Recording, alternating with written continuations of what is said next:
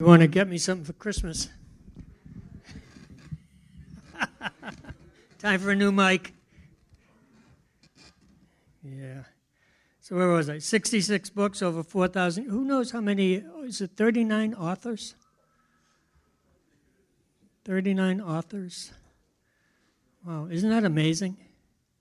You, you couldn't you couldn't think that through to pull it off, could you?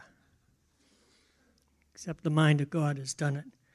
And there seems to be a, if if you're involved in the Word consistently as far as a teacher or a preacher, uh, you find that dynamic uh, in, in your present application.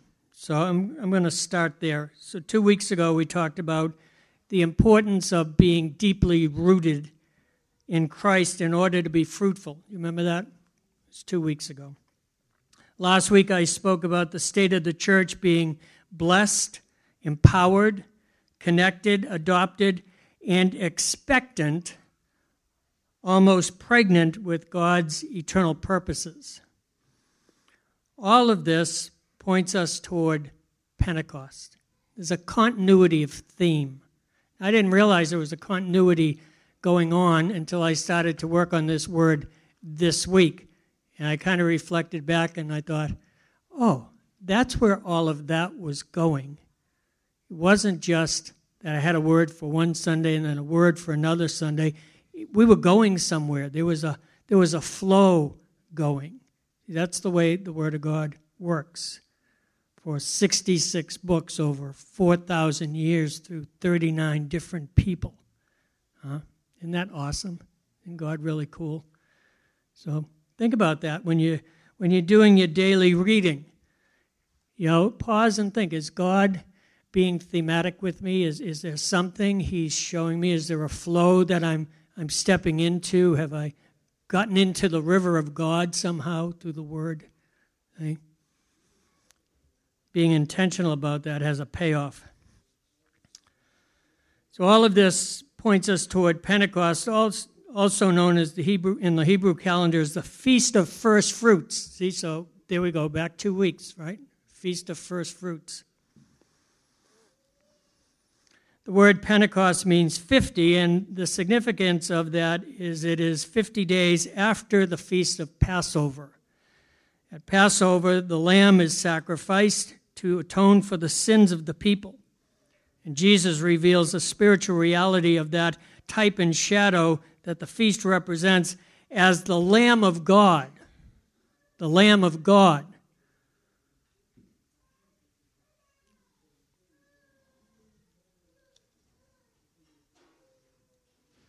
he is slain at Passover for the sin of the world.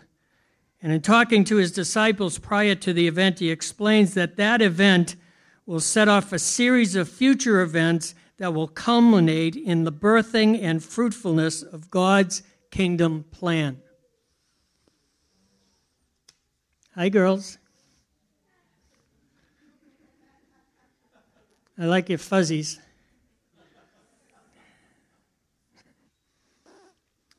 In John 12, 23, Jesus answered them, The hour has come for the Son of Man to be glorified.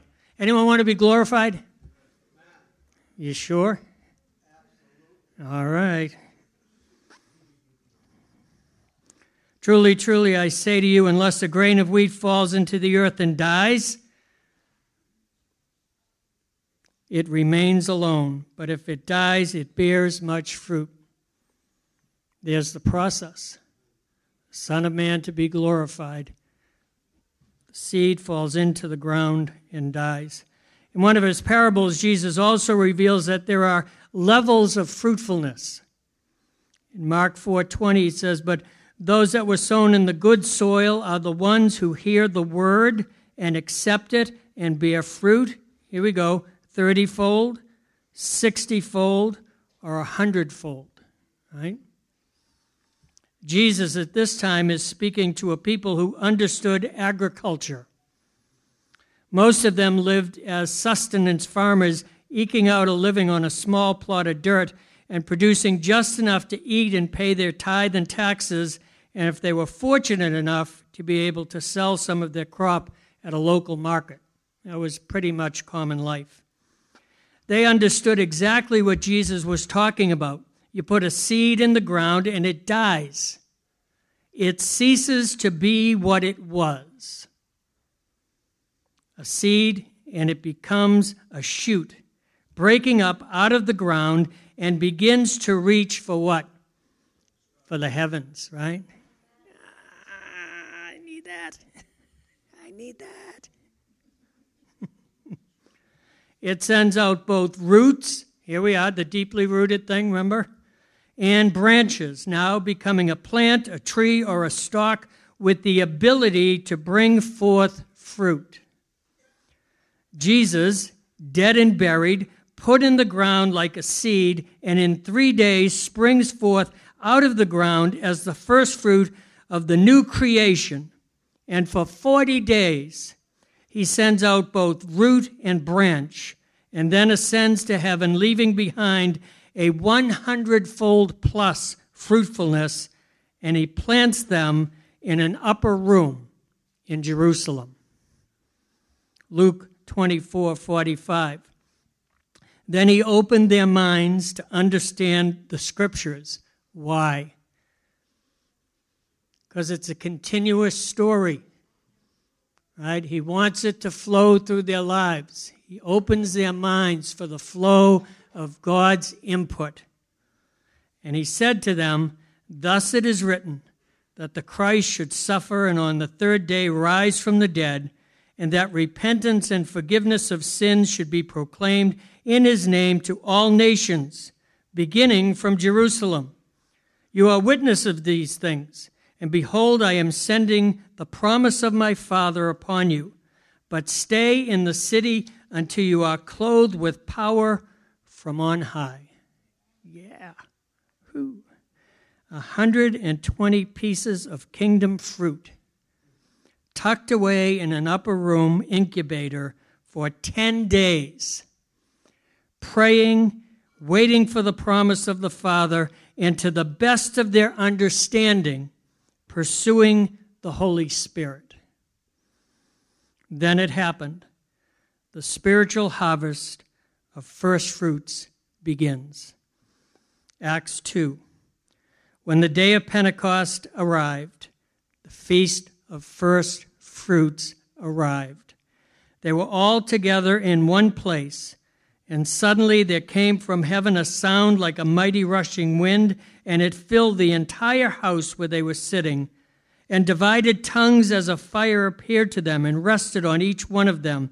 And they were all filled with the Holy Spirit and began to speak in other tongues as the Spirit gave them utterance. And most of us know the story the sound and the power of the Spirit of God coming as the promise of the Father attracts the attention of multitudes of pilgrims who are in Jerusalem for the feast and coming upon this magnificent scene filled with sight and sound and wind and fire and power and declaration. They see this new crop of 120, the planting of the Lord, in a state of spiritual ecstasy, declaring the wonders and works of God in tongues that every people and nation can understand. God undid Babel. Things are back in his side of the tennis court. They see fire moved by a mighty wind coming upon each of these first fruits. And like the burning bush in the wilderness, they are not consumed. This is no quiet scene, no time of repose or meditation. No, this is audacious. You like that word? Audacious, right? We serve an audacious God.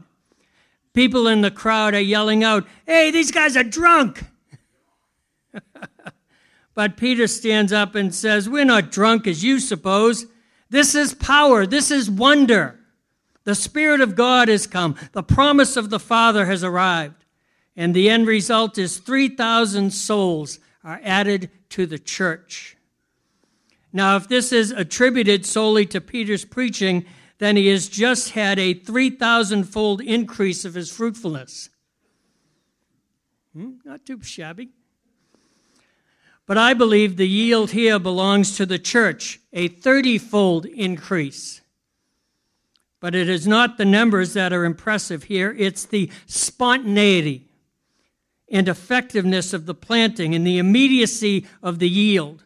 No longer is fruitfulness determined by seasons and feast days by programs and detailed planning, the Spirit has come and enlivened the church to a new and living way where our words and deeds are empowered by the active and abiding presence of the Holy Spirit of the living God dwelling among us and in us and through us. The Lordship of Jesus Christ is expressed. And so we are encouraged in Romans 12:11, Do not be slothful in zeal be fervent in the Spirit. Serve the Lord. Now, this word fervent is from fervens or ferveo, to be hot, to boil, to glow. I like glow. Not too happy about the hot and boiling, but the, the glow thing, that's all right. It's hot in temper, vehement. They are fervent in dispute, ardent, very warm, earnest, excited, animated, glowing, as fervent zeal, fervent piety, fervent in the spirit. And that's just Webster's dictionary. I'm going to read you that same verse, Romans 12 11, from a couple of different versions. The RSV says this Never flag in zeal, be aglow with the Spirit serve the Lord. You got your glow on today? Hmm? The International Standard Version reads this way Never be lazy in showing such devotion. Be on fire with the Spirit. Serve the Lord. And the Message Bible Don't burn out. Keep yourselves fueled and aflame. Be alert servants of the Master. Right? Keep yourselves fueled and aflame. Reminds me of a parable somewhere, right? Give me some of your oil. God has given us the promise, the promise of the Father. Will you fully embrace it for your life? The fullness and reality of Pentecost has come. Will we be fruitful also? The Father is looking for and expecting our intentional involvement. As He has pursued us, we are to pursue Him and His promises. We're going to do a, a little search in the Old Testament for a type of this type of lifestyle in the book of Joshua. If you turn, if you have your Bible, or turn on your uh, smartphone. If you don't have a Bible, there's some on the table there and turn to Joshua chapter 14. People of God have come out of the wilderness. They've crossed in across the Jordan on dry land, by the way. God having parted the waters there also, as he did in the Red Sea. And Joshua is beginning to take the promised land for the children of Israel, and it's time for him to divide up to the 12 tribes portions of the promised land. In Joshua 14, beginning in verse 5, the people of Israel did as the Lord commanded Moses. They allotted the land. Then the people of Judah came to Joshua at Gilgal, and Caleb, the son of Jephunneh, the Kenizzite, said to him, you know what the Lord said to Moses, the man of God, in Kadesh Barnea concerning you and me. I was forty years old, and I brought him word again as it was in my heart. But my brothers who went up with me made the heart of the people melt. Yet I wholly followed the Lord my God. And Moses swore on that day, saying, Surely the land on which your foot has trodden shall be an inheritance for you and your children forever, because you have wholly followed the Lord my God. Okay? So just some backstory. The children of Israel have been delivered out of bondage in Egypt, and they've been out in the wilderness for about a year, traveling toward the promised land. And Moses tells uh, 12 spies go in and spy out the land and bring back a report. And of course, the land was fruitful, and they brought back samples of the fruit. And uh, Caleb and Joshua are like, "Come on, man, let's let's arm up. Let's go take that land. It's good." And someone says, "There's giants in the land." Caleb and Joshua said, "Yeah, that's what I mean. Let's go. Let's take it, right?" But all the other guys said, "No, we're not going to do that." And they just put fear into the camp of God, and they did not go into the promised land. Forty-five years later the whole generation has passed away except for Joshua and Caleb. Because when they stood for God's will, God says, You're going to get what I promised. You're going to get what I promised. You're going to get what He promises. Don't let time or circumstance be a barrier to the fact that God has promises for your life. The promise of the Father has come. And in the giving of the Holy Spirit, all the promises are what? Yes and amen. Absolutely. Where'd I go?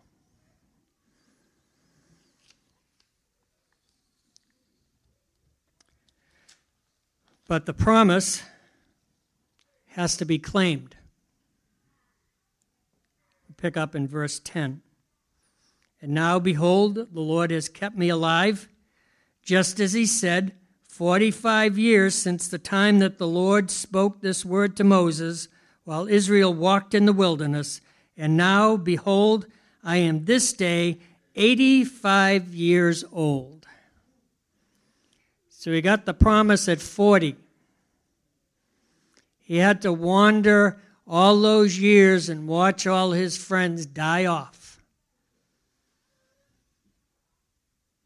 85 years old. But here's the cool part I am still as strong today as I was in the day that Moses sent me.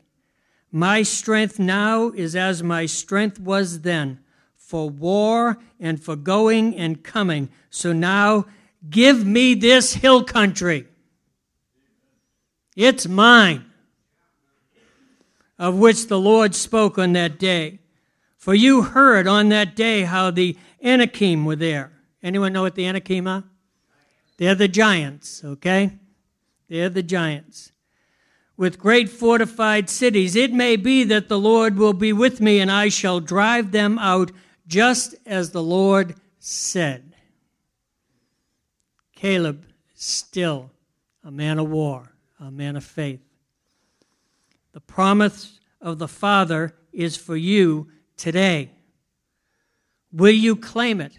Lord, give me your Holy Spirit again, again, again, again. Now, I can say that with full confidence because you read through the book of Acts and it says, and they received the Holy Spirit again, just as at the first. It wasn't just given once, it was given as a refueling. You know, you, you have one of those little lamps with the wick and the oil. That, that thing burning uses up the oil. What do you need? You need a refill to keep your lamp going. You need a refill to keep your spirit hot and fervent for the Lord, right?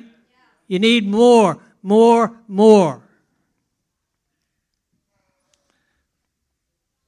Joshua 14, 13. Then Joshua blessed him, and he gave Hebron to Caleb, the son of Jephunneh, for an inheritance. Therefore, Hebron became the inheritance of Caleb, the son of Jephunneh the Ken- Kenizzite, to this day because he wholly followed the Lord, the God of Israel. Now, the name of Hebron formerly was Kiriath Arba. Arba was the greatest man among the Anakim, and the land had rest from war. So, who gave Hebron to Caleb? Joshua, right? Joshua did. Who promised it to Caleb? God did, right? So we emerge into the promises of God through the blessing of God ministered to us by the people of God. You say that again. We emerge into the promises of God. You listening to this? Through the blessing of God ministered to us by the people of God. And in a few minutes, we're going to do just that. So the promise of God pursued, expanded, and maintained. Joshua 15 13. According to the commandment of the Lord to Joshua, he gave to Caleb, the son of Jephunneh, a portion among the people of Judah, Kiriath Arba, that is, Hebron. Arba was the father of Anak. And Caleb drove out from there the three sons of Anak, Sheshai, Ahim, Ahiman, and Talmai the descendants of Anak. And he went up from there against the inhabitants of Debir. Now the name of Debir formerly was Kiriath Sefer, and Caleb said, Whoever strikes Kiriath Sefer and captures it, to him will I give Achsah, my daughter, as wife. And Othniel, the son of Kenaz, the brother of Caleb, captured it, and he gave him Achsah, his daughter, as wife. Now, that becomes important in just a minute because the promise of God becomes our sustainable inheritance. I, I have to say, um, last week was very, very impacting for me on a, a number of different levels. Uh, one of them you all witnessed when over on the number 16 microphone, that microphone was pointing almost down towards the floor to reach little Emma's mouth as she sang for the first time as part of the worship team. She's my third generation in the things of God. I still remember when my life had no generations in the Lord. See, the inheritance is sustainable. I have given it to my children, and my children are giving it to my children's children and they will give it to their children, and it will go on and on and on. It's a treasure trove for me. It's the promise of the Father.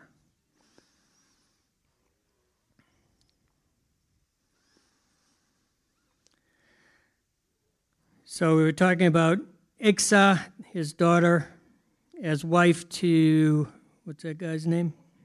Othniel, okay? When she came to him, she urged him to ask her father for a field. And she got off her donkey, and Caleb said to her, What do you want? I'm not sure if that was quite tonally accurate,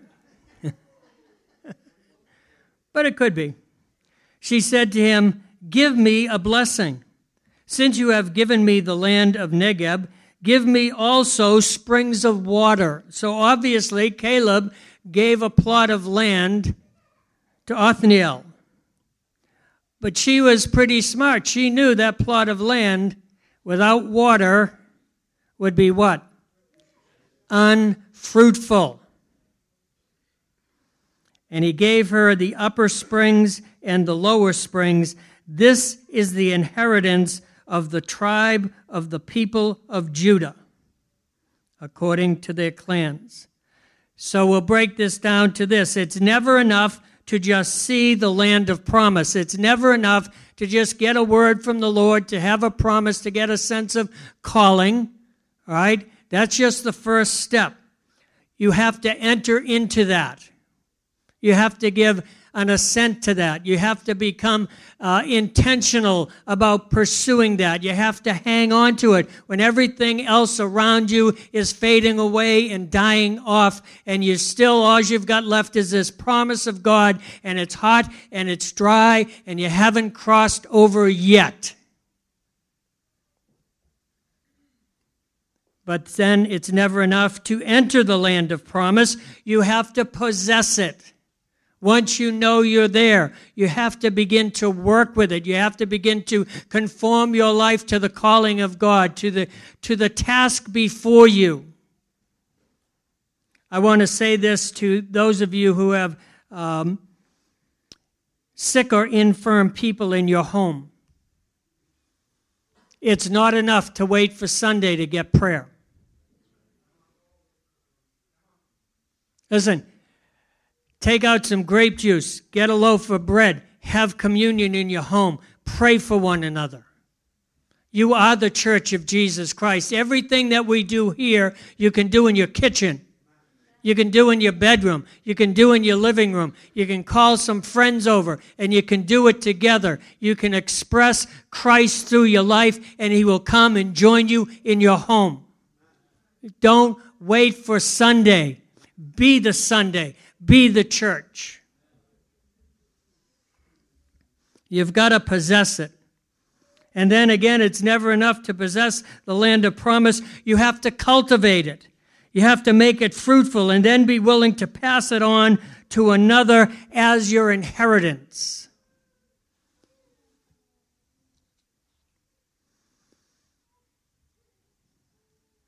I know we, we've talked about this before in the, in the idea of generosity or in giving. You know, we have a tendency as humans when we get something valuable, we close our hands around it. We grab it. This is mine. This is mine. And Jesus addresses that. You know, he says, when you fast, you know, don't make a big show of it, you know, throwing ashes on yourself and, oh, I'm really hurting, you know, I'm fasting for God, you know. Oh, or when you pray, don't stand on the corner and make a big to do about praying. Go into your closet, pray before your Father who hears you secretly, right? Because if you do it the other way, you get your reward, you get attention from people. You grab a hold of that and you feel good about yourself, and that's the end of it. But when you do it secretly, you get your reward when you stand in front of Him and he blesses you. And what you don't know is all the way from the, the moment you, you do it secretly to the time that you get your reward, he blesses you all the way in between.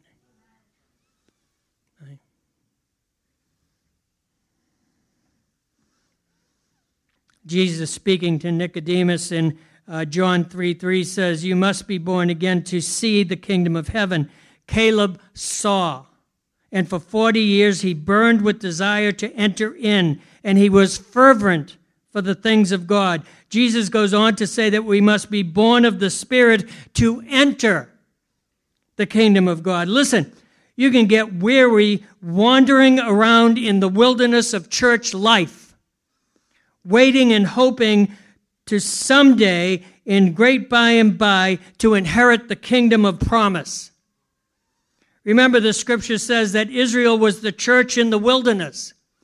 And I think sometimes that the church has never come completely out of a wilderness mentality and into the promises because we lose our fervency. We are no longer burning hot for God and we lose sight of his promises. 2 Corinthians 1:20 says this, for all the promises of God find their yes in Him, that is, in Jesus. That is why it is through Him, that is Jesus, that we utter our amen to God for His glory. Listen, when you pursue the promises of God, it isn't all about you. He gets glory out of your pursuit. The angels stand in awe. Look at these people. They're following you. What's going on? They came out of darkness and sin and death and degradation, and all of a sudden they're pursuing you and they're serving you and they're praising you and they're lifting up prayers like incense, and heaven is full of the sound of them worshiping. We, we got the, um, the bundle program on Atlantic Broadband, you know, when it switched out of Metrocast. And one of the things they do is you have direct access into the internet through your TV. And Martha discovered how to do continuous worship videos on the big TV. So when she's home alone, or if I'm just hanging out there, she'll turn that on and turn it up. and all day long, all day long. You know, soon sometimes I pause and watch some of them. If it's a really song I really like. You know, I'll pause and I'll watch the video, and they pan these auditoriums. You know, and there's 25,000 people. They're doing this. And they're singing to Jesus. That's just in one place.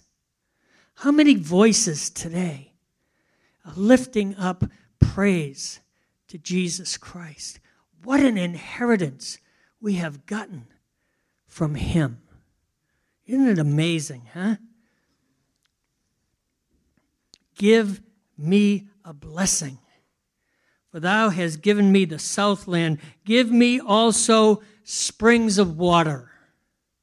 The southland or the Negev is hot. It's desert land without water. Without the blessing, there is no life, no fruitfulness. Saints, without the continued watering of our lives by the well springs of life, we will perish in the land of promise as surely as you can perish in the wilderness. Father, give us a blessing. Give us also springs of water. He gave her the upper springs and the lower springs. I forget which of the prophets promised in, uh, in the minor prophets that the former and the latter rains would be given. The former, speaking of the Holy Spirit, the former and the latter rains, the upper and the lower pools. Listen, and He wants to give us everything in between. He wants to pour out His goodness on all of us. One thing you can be sure of is that when you are hot for God, you'll get thirsty. And if you can look at your life and say that you're no longer hunger or you no longer thirst for the things of God as you used to, then you are no longer hot. And I pray that we have not become lukewarm. This is the inheritance of the children of Judah, it says. Does anyone know what Judah translates to? Praise, right? This is the inheritance of the children of praise. Do you love to praise the Lord? Do you love times of praise? Mm, so doesn't he. Psalm 76 1 says this In Judah, that is in praise, God is known. Do you want to know God? Praise Him. Praise Him. Lift up your voice. Lift up your hands. Lift up your wallet and go minister to the poor. You know, worship with your life and you'll get to know God. You know, I think of Cornelius a lot. You know, here's this Roman centurion. You know, God says an angel to him. Why? Because he accepted Jesus Christ in a prayer? Nope. Because he was going to church every Sunday? Nope because he was giving alms to the poor. He was doing right from his heart deeds of righteousness that God counted to him and sent him the word of truth. Psalm 22 3 But thou art holy, O thou who inhabits the praises of Israel. When we praise, He doesn't sit up on a throne in the clouds and say, Oh, that's nice. He comes and visits us. His presence comes. He becomes active in our praise, and our praise turns to worship, and our worship turns to healing and signs and wonders and miracles and, and people's lives being changed. It turns into salvations. Psalm 87 7 They that sing as well as they that dance, June, shall say, All my fountains are in you. All my fountains. Are you thirsty? Do you need springs of water? All our fountains are in Him. Eric, could you make your way up here and just begin to prepare for some worship, some praise. John 7:37 On the last day of the feast, the great day, Jesus stood up and cried out, "If anyone thirst, let him come to me and drink. All our fountains are in him." Revelation 21 6, and he said to me, It is done. I am Alpha and the Omega, the beginning and the end. And because of that, to the thirsty, I will give from the spring of the water of life without payment. It's free, saints. It's free. It's there for the asking. Revelation 22 17, the Spirit and the bride. Who's the bride? That's us. The Spirit and the bride say, Come. And let the one who hears say, Come. And let the one who is thirsty come. Let the one who desires take the water of life without price. Listen, you can't give away what you ain't got. If you're not drinking, no one can drink from your life. The source is Jesus. The cup, the cup is praise.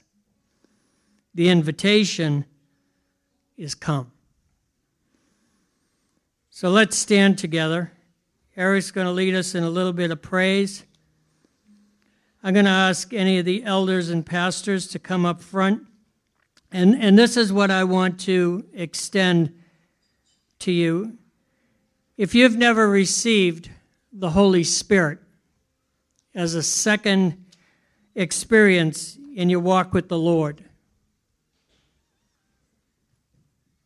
I'd like to pray with you today. Remember, it's the people of God who bestow the blessings of God.